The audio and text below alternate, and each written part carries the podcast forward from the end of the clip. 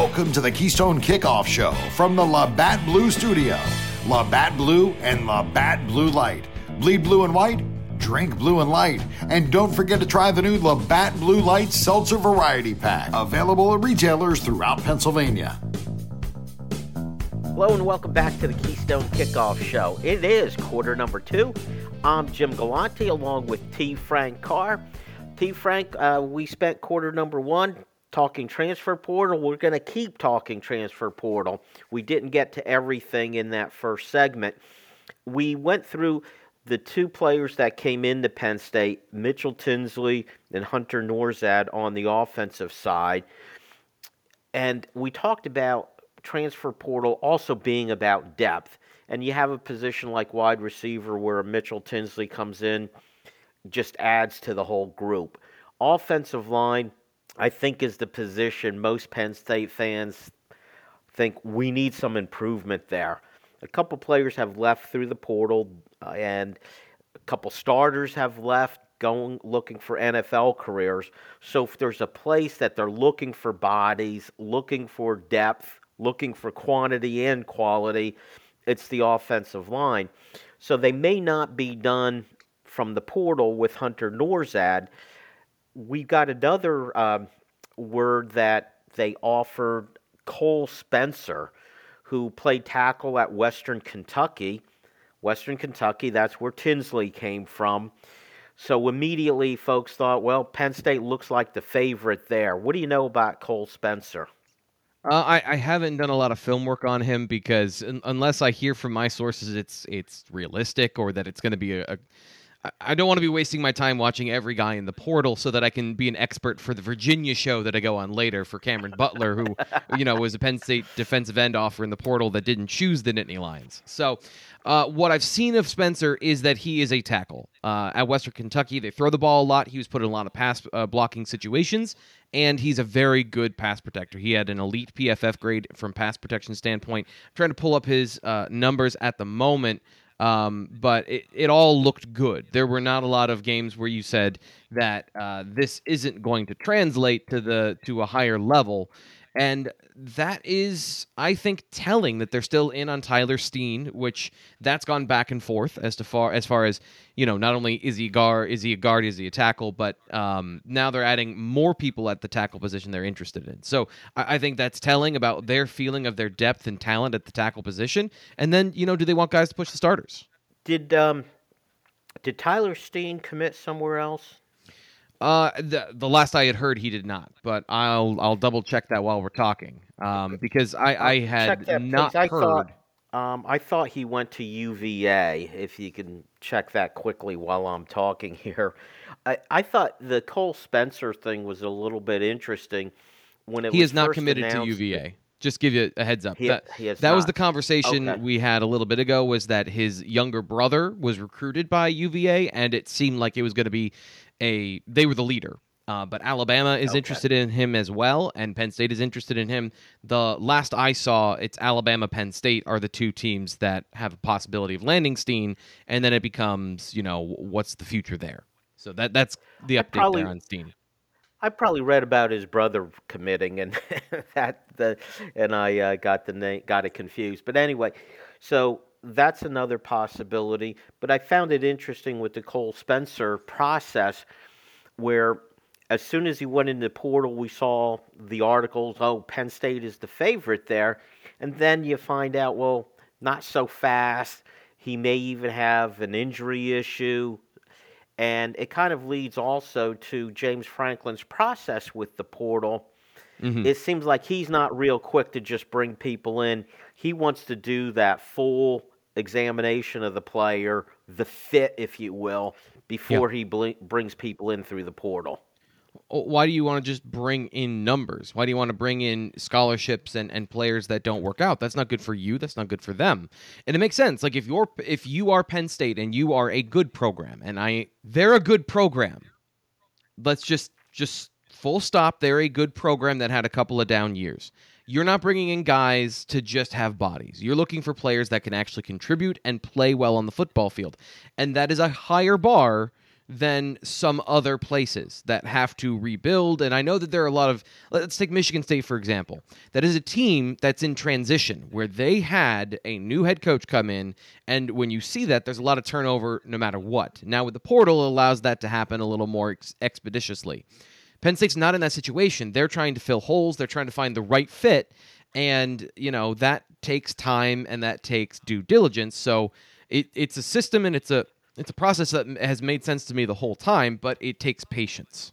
It seems pretty obvious, though, that Penn State still has an interest, though, in adding another offensive lineman or two from the portal, correct? Yeah, their tackle depth isn't great. So that's where they're. I think they're going to focus their efforts now. And the interior depth has got me to the point of looking at, with adding a Hunter Norzad, that they are not in... There's going to be competition there. There's going to be competition there, and the best players are going to play, not necessarily the guys that our starters are going to play.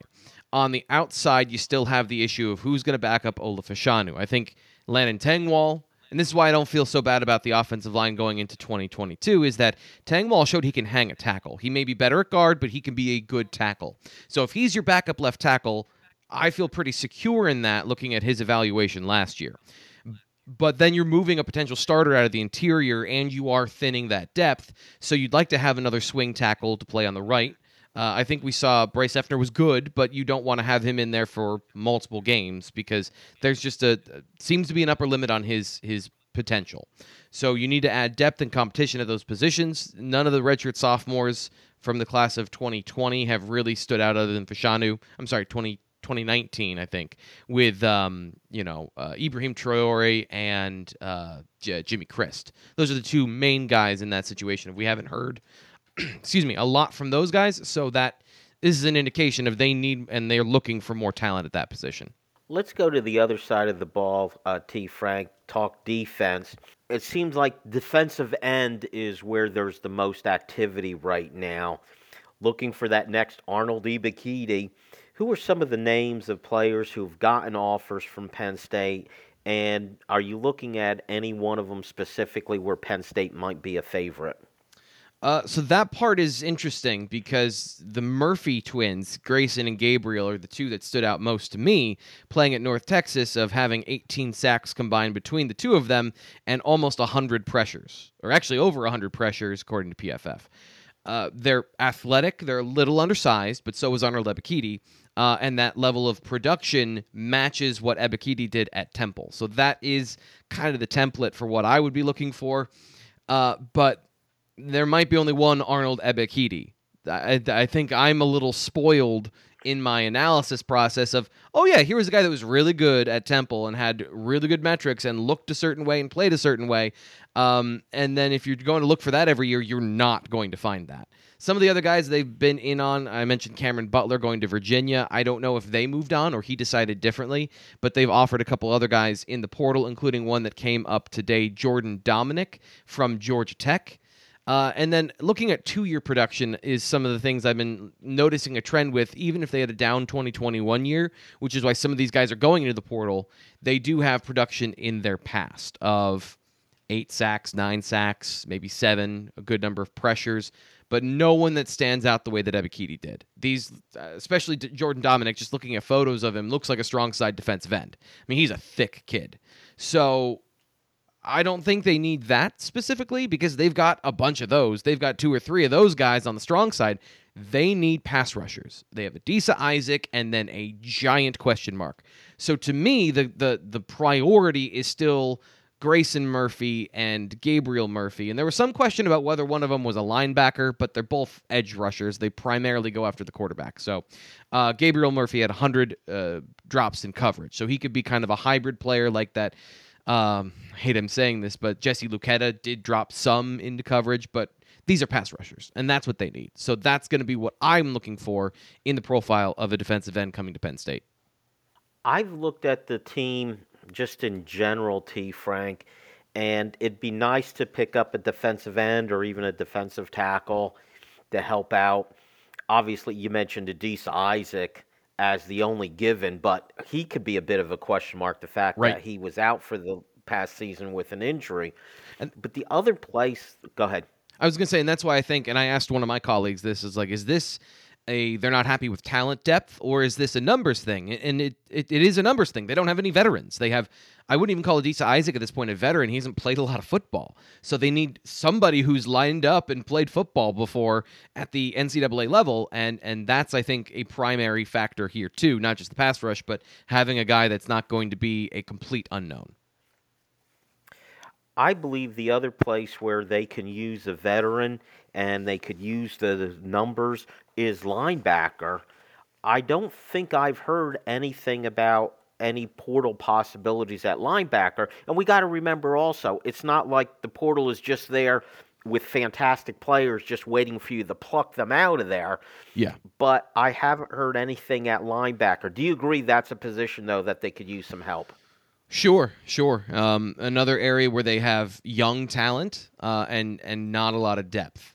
I think the talent is fine at linebacker, but it's all very young. You got two redshirt freshmen that I think are going to be good, and you got Curtis Jacobs. So if you fielded a starting lineup of talent, you would have Kobe King, who's 240-plus pounds at Mike linebacker, Curtis Jacobs, who's I think going to evolve into a very good will linebacker, and then you have Jamari Budden, a heat-seeking missile who likes to find the football based on his highlight film from high school. Like an uncanny ability to go find the football.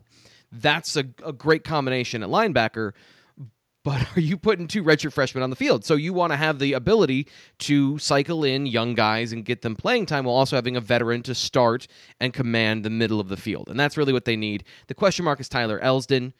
Is he going to grow into that? Does he have the physical ability to play in coverage? I think he's a good run stuffer, but even at that, he has to prove that he's big enough and strong enough to do that at the Power 5 level.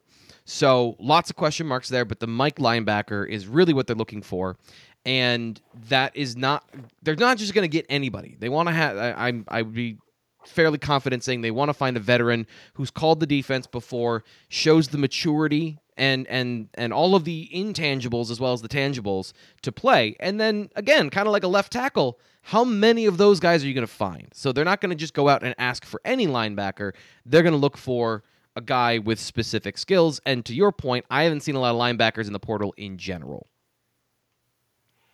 And there's also a bit of a numbers game there. Remember last season when Ellis Brooks was out, I think, with the targeting thing, they had to take Jesse Luketa, move him from the defensive line to linebacker. Yeah. This year we're hearing bringing Jonathan Sutherland in from a defensive back to a linebacker, and they've lost two of the three starters. It feels to me like they also need quantity along with quality there. Well, linebacker, I think you're just going to see it's going to be a thin position in college football now. But I also think what you just said in retrospect, that does inform me of how they feel about Tyler Elsdon, despite early run in spring football of him turning the corner and all of those comments. I think that he didn't play in those situations gives you kind of an idea of the opinion of the staff, at least last year, and then he's got to change that opinion this year. Very good, T. Frank. That's our transfer portal recap. Stick around now. Quarter number 3, it's Ask T. Frank. This is where the temperatures are unkind. This is where water freezes in the blink of an eye. This is where the wind bites harder than a mid-ice cross-check. This is where the beer is always on ice. This is Labatt hockey, played the way Mother Nature intended. Labatt Blue is proud to support pond hockey and all the hardy souls that like to play it cool. This is Labatt hockey. Beer, Labatt USA, Buffalo, New York.